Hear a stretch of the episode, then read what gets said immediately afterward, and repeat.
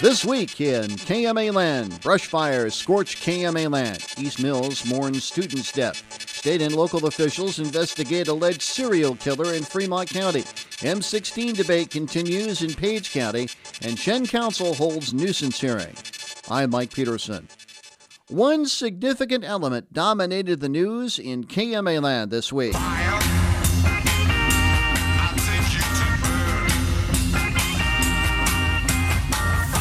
High winds combined with extreme dry conditions generated scores of brush fires across the region earlier in the week. One such firefight took place in Montgomery County, where firefighters from numerous KMA land departments joined local farmers in battling a field fire in the vicinity of Highway 34 and A Avenue.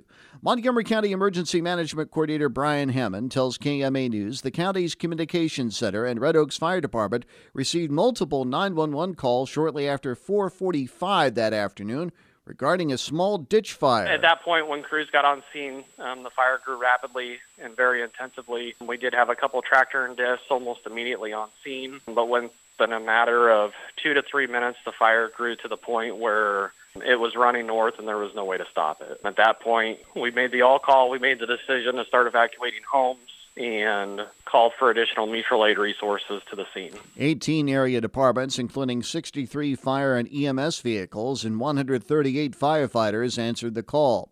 Six law enforcement agencies, three emergency management agencies, and three county dispatch centers joined more than 12 area farmers in the battle. A uh, very massive response, especially for our area, unlike anything I've ever seen. Probably a majority of a lot of the firefighters and first responders have ever seen, um, especially in our area. Obviously, early on, we didn't know if we were going to get it stopped. And if it wasn't for the farmers and their tractors and discs, and the fire would have ran for miles, and I don't know where it would have stopped. They played a tremendous part, as did the first responders and the firefighters, but it was all hands on deck. Everyone came to work, did their job. Um, thankfully, we didn't lose any residents, and everything was contained to the fields. Hammond says the firefighters face challenging and dangerous conditions. Obviously, extreme wind conditions, not only smoke, fire, um, dust, intensive heat. Unfortunately, we did have two firefighters that sustained very minor burns as a result of their active firefighting efforts. But thankfully, um, no other injuries, but just a very intense scene. Roughly 750 acres were consumed by the fire, which started when wind rekindled a previous grass fire from two weeks ago. Though up to eight homes were evacuated, none were destroyed. Firefighters in Fremont County had another brush fire on their hands Sunday afternoon. The majority of the county's fire department, coupled with area farmers, battled a large field fire in the vicinity of 235th Street southeast of the Fremont County Golf Course. Sidney Assistant Fire Chief Dustin Sheldon tells KMA News that an initial report came to the Riverton Fire Department shortly before 2:40 p.m., who immediately called for mutual aid. I think we had everybody in the county there except for Thurman uh, was the only department that wasn't there in our county. We had plus Shenandoah out of Page County, and we had uh, multiple farmers. We probably had 10 to 12 discs and tractors out in the fields trying to flank the fire and, and get the fire put out, you know, from a distance, you know, where it burns out into the, where it's been disced and, and put a fire break in. Sheldon says the nearly 350 acre fire did burn up a few acres of standing corn. However, no structural damage was reported outside of fence posts in the area. He adds the fire was slightly complicated due to the fire spreading into some of the area's timber and fence lines. Which always creates a, a problem when you get timber to burn, and it's, it's hard to put those out without a, a dozer or a big tree where you can cut everything down, a big saw where you can cut everything down. We weren't able to do that. Our dozer out there was was pretty busy with doing what he was doing. But we did get all the ground disc around the those wooded fence lines and, and things like that. So uh, we weren't out there for a rekindle or anything like that tonight, which was a great possibility. As of now, Sheldon says the belief is the fire started in a road ditch sparked by a short in a light pole.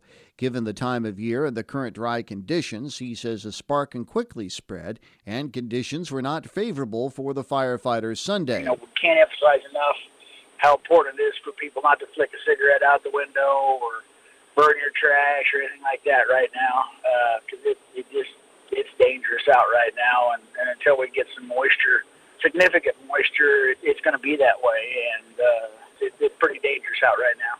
and I know the winds the winds were terrible. You know, uh, we I think we were in 30 to 35 mile an hour sustained winds during the entire uh, active fire scene.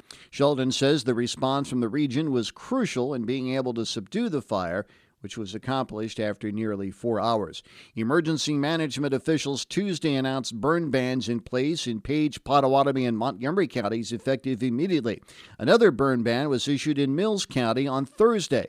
The bans prohibit all open and controlled burning in all four counties unless an official burn permit has been issued by the proper fire chiefs. Despite Monday's rainfall and forecast chances later in the week, Officials say accumulated amounts provided little to no relief from the continuing moisture deficits in the county and region. Students, staff, administrators, and patrons in the East Mills School District dealt with tragedy this past week. Funeral services were held Wednesday morning for 17 year old Kennedy Haley of Emerson. The East Mills High School senior was killed in a one vehicle accident on Noyes Avenue near 290th Street, southwest of Malvern, Friday afternoon. East Mills Junior Senior High School Principal Dale Scott told KMA News a Green Hills Area Education Agency crisis team joined the district's own counselors in helping the district's students cope with Haley's death. It in place uh, on Sunday afternoon and in place here all day today at both our elementary and our secondary buildings just to help students uh, process those emotions of grief. And they come in a lot of different manners. Everyone grieves different ways. And so we've had those counselors just around our school just to help them with that process. East Mills officials also met with the district staff prior to the start of the school Monday to discuss their role in the grieving process and to check on their emotional state as well. We have some staff who are close to Kennedy, and, you know, this uh, very traumatic uh, experience for them too. So we want our staff taken care of as well. Among other things, Scott says Haley is remembered as a member of the high school's cheerleading squad. A very bright young lady, very mature young lady um, had a lot going for her. It was very pleasant to talk to. I remember our conversation. Uh, and again, very mature young lady. Definitely knew what she wanted to do in life, and uh, uh, you know, just a very bright soul. East Mills Superintendent Tim Hood says the district's thoughts and prayers were with Haley's family. Hood praised the Green Valley Crisis Team, the district's counselors, Scott, and his entire staff for their handling of the crisis. One of the strangest stories this week dealt with an investigation into an alleged serial killer in Fremont County, and there's still information we don't know about this. Now, according to a published report on Newsweek.com last weekend, cadaver dogs recently discovered suspected human remains at spots identified in a remote location near Thurman. The Fremont County Sheriff's Office launched the investigation based on information from a woman claiming her father murdered scores of young women and buried them with the help of his children. Lucy Studey told Newsweek her father, Donald Dean Studey, would direct her and her siblings to help him be transported bodies, including a wheelbarrow in the warmer months and a toboggan in winter. Studey alleged her father killed 50 to 70 women over three decades before his death in March 2013 at the age of 75. In most cases, the victims were transients or sex workers from the Omaha area. Daryl Simmons, special agent in charge of the Iowa Division of Criminal Investigations Western Iowa office, confirmed to KMA News Monday his office is working with Fremont County authorities to determine whether the woman's claims are true. He declined to divulge further information, saying the matter is still under investigation. More discussion regarding a controversial repaving project dominated Tuesday's Page County Board of Supervisors meeting. Meeting in regular session Tuesday morning, the county's Board of Supervisors received an update from County Engineer J.D. King, who says crews with Henningsen Construction have arrived at O Avenue or County Road M63 and began repairs to the 11 mile stretch of road, particularly in the north end of the project at the Page Montgomery County line. King says the plan is to mill down the bleed spots and improve the transition according to the original project detail. I, I think they're going to mill at the transition first and then mill further down the road. Working on the transition by, uh, according to the EOP detail on the plans discussed doing with uh, Henningsen. He agreed to work on, do that. The update came after nearly five months' worth of inquiries in which county resident Tom Wagoner expressed his concerns over the current pavement, which has deviations as large as seven inches from the end of project detail on the project's north end. King adds they've also identified 19 bleed spots However, Wagoner continued to air concerns over the lack of tests to indicate whether the excess material is coming from the cold in place recycling layers on the top layer of asphalt. Shenandoah City Council Tuesday night had a lengthy agenda, including a public hearing on a structure deemed dangerous by city officials. By a 3 to 2 vote, the council granted a 90 day extension to the owners of a storage shed at 704 8th Avenue. Keith Holderfield represented his uncle Robert McCoy and his son Chris during the requested nuisance hearing. Holderfield asked for the city's assistance in addressing the shed's issues. We are requesting the ability to get this to where it's no longer a nuisance. Uh, They've been doing work on it. We have pictures to show the work that has been done currently. And is there any way that we can work with somebody so they can look at it and guide in the resolution of this? City Building Inspector Dave Riedeman, however, says the work completed on the shed was severely deficient and did not meet building codes. Riedeman told Chris McCoy he had to go backward on the structure's renovation before moving forward. Some of the foundation is walls sitting on the ground, some's on a sort of a foundation, and some of it's post and beam construction, and none of it was done correctly. And it's, it's all mis, you can tell by the photograph that it's all mismatched materials and just kind of thrown together, so Riedeman also expressed concerns about the electric services in the shed not measuring up to code and constituting a fire hazard. City Attorney Milan Sorensen asked Riedeman whether there was no other alternative than tearing down the property. Unfortunately, yeah.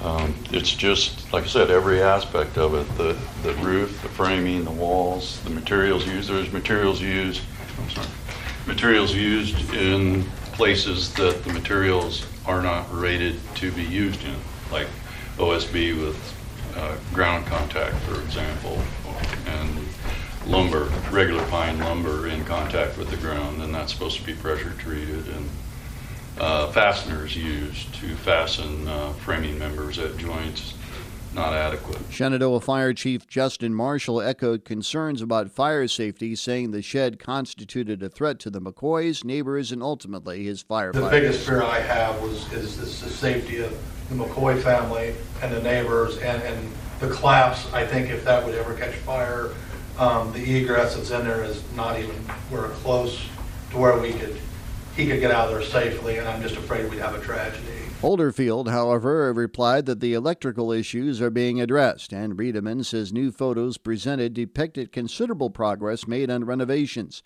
Councilman John Eric Radnor's motion granting the extension carried stipulations that the McCoys allow for regular inspections and meet with building inspectors. Councilwoman Rita Gibson and Tony Graham voted in favor of the resolution. Councilman Kim Swank and Richard Jones voted against it. In addition, two potential applicants for the Iowa Economic Development Authority's Community Catalyst Grant Program made their cases before the Shenandoah Council Tuesday night. Council members will select one of the projects as the city's applicant for up to $100,000 in grant money for property owners seeking redevelopment, rehabilitation, or demolition of underutilized buildings, or to stimulate growth and reinvestment in the community. City officials selected two possible applicants from the original four for consideration. Bree Sorensen plans to redevelop the bottom floor of 507 West Sheridan Avenue into an office for her law firm. The first stage of the project is to get the main level completed, and that is where I will then move my office. Very excited to be on Main Street. I fell in love with the building. Not so much the impact on my pocketbook, but the building itself is pretty cool. Plans call for renovating the top floor into three apartment units. Sorensen says the building needs major work. Tom Slater and his wife Haley own the former Mickey G's location at 515 and 517 West Sheridan. Slater plans a top to bottom renovation. Its first stage is to shore up infrastructure for tenants living on the top floor. The roof is one big thing. There's a termination strip that needs to be pulled back and pulled tight so obviously water doesn't leak. But I currently have two tenants that live above each storefront that they need to continue to have a great place to live and continue to live downtown. And once that's done, one has major window issues in her apartment. Three of the windows need redone. Stage two entails converting the storefronts into another apartment unit plus space for two potential new businesses. By unanimous vote, the council tabled a decision on an applicant until its November 8th meeting. Clarinda officials are selling city owned properties in hopes of spurring economic development. Meeting in regular session Wednesday evening, the Clarinda City Council held a public hearing and by a 3 to nothing vote approved a resolution authorizing the sale of three city owned properties to the Clarinda Economic Development Corporation for $22,000. Clarinda City Manager Gary McLarnon told KMA News the sale includes 600 and 608 East Lincoln Street and 107 South 11th Street. They're, they're working very hard on housing right now, trying to get some housing going in Clarinda. And uh, we, we've done this in the past where we've taken vacant properties we have or we've bought vacant properties and tore the houses down um, or sheds, whatever was on there. McLarnon says the city had previously torn down houses on the Lincoln Street property shortly before their purchase, which he says in ideal locations for new housing. He adds the resolution is the final step following state law allowing the city to donate or transfer property. We gave them $22,000 the last meeting as an economic development grant, so they have those funds and then they'll turn around and pay us for these properties. So you're accomplishing the same thing by giving them away, but this is the legal way through the state of Iowa in order to accomplish that. Additionally, the council held a public hearing and, by a three to nothing vote, approved a resolution for the vacation and conveyance of an alley north of the city's fire station. During the meeting, McLarnon said the alley borders property and a garage owned by Jeff Williams. McLarnon says crews have already begun work on the structure that'll house the fire station's backup generator. With the November 8th general election knocking on the door, Page County officials are demonstrating the ease and security of absentee voting. Monday was the deadline for absentee ballots to be requested and sent by mail. However, Page County Auditor Melissa Wellhausen tells KMA News residents may still vote absentee in her office until the day before the election. Wellhausen demonstrated the process of absentee voting to KMA News. In our office, they can vote absentee until November 7th. So we give them this form to fill out, and then we have them grab a pen, and then they just fill out the form, in entirety. They want to make sure anything in yellow that they fill out, and then if they have any questions while they go through it, we assist them with that process. After filling out an absentee request form, which is then processed and verified by auditor staff members, voters are given not only a ballot but also a return affidavit envelope and a yellow secrecy envelope. Voting then takes place in a secluded area inside the auditor's office, which is actually the county supervisor's boardroom. When they finish voting, they're going to bring back a ballot. They're going to fold it up and then they're going to place it inside the secrecy envelope. But so after they vote this ballot, they're going to fold it in thirds and then they're going to place it inside the secrecy envelope and then they're going to place it inside of the affidavit envelope. And then they're going to peel this off and seal it up and so then what we do is we file it in the back in a locked file cabinet, and then it is not opened until um, they're not counted until election night. Then after the polls close on election night, the office's absentee team, which is balanced with equal representation for each major political party, opens the sealed ballots and stacks them in piles of 25. We run these in batches through our system, and so basically then we have our team count them in to stacks of 25 because then basically then when we run them through the tabulator then we know every time that each ballot has been counted. So then if we if we have them check that they're in stacks of 25, then when we run them through, we're double checking that as well. They're in stacks of 25 that they've ran through the machine each time. And so that's the way then that we count them. The ballots are then placed in a tabulating machine, which then prints out the results. Page County's auditor's office and other offices in southwest Iowa are open for absentee voting Monday through Friday from 8 a.m. to 4:30 p.m. and on Saturday, November 5th from 9 a.m. to 5 p.m. That's the Saturday before the election. Wellhausen adds curbside absentee voting is also available. Wellhausen also reminds absentee voters to bring some form of identification with them, such as a driver's license, for example, to the auditor's office. Now, anyone with questions can contact the Page County Auditor's Office at 712 542 3219 or your local county auditor's office. That wraps up this week in KMA Land.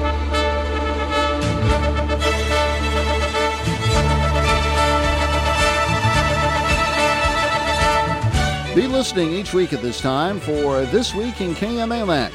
And for more information all the time, log on to KMAland.com where you can also hear this program in its entirety. For the entire KMA News team, this is Mike Peterson. Thanks for joining us. Have a great weekend.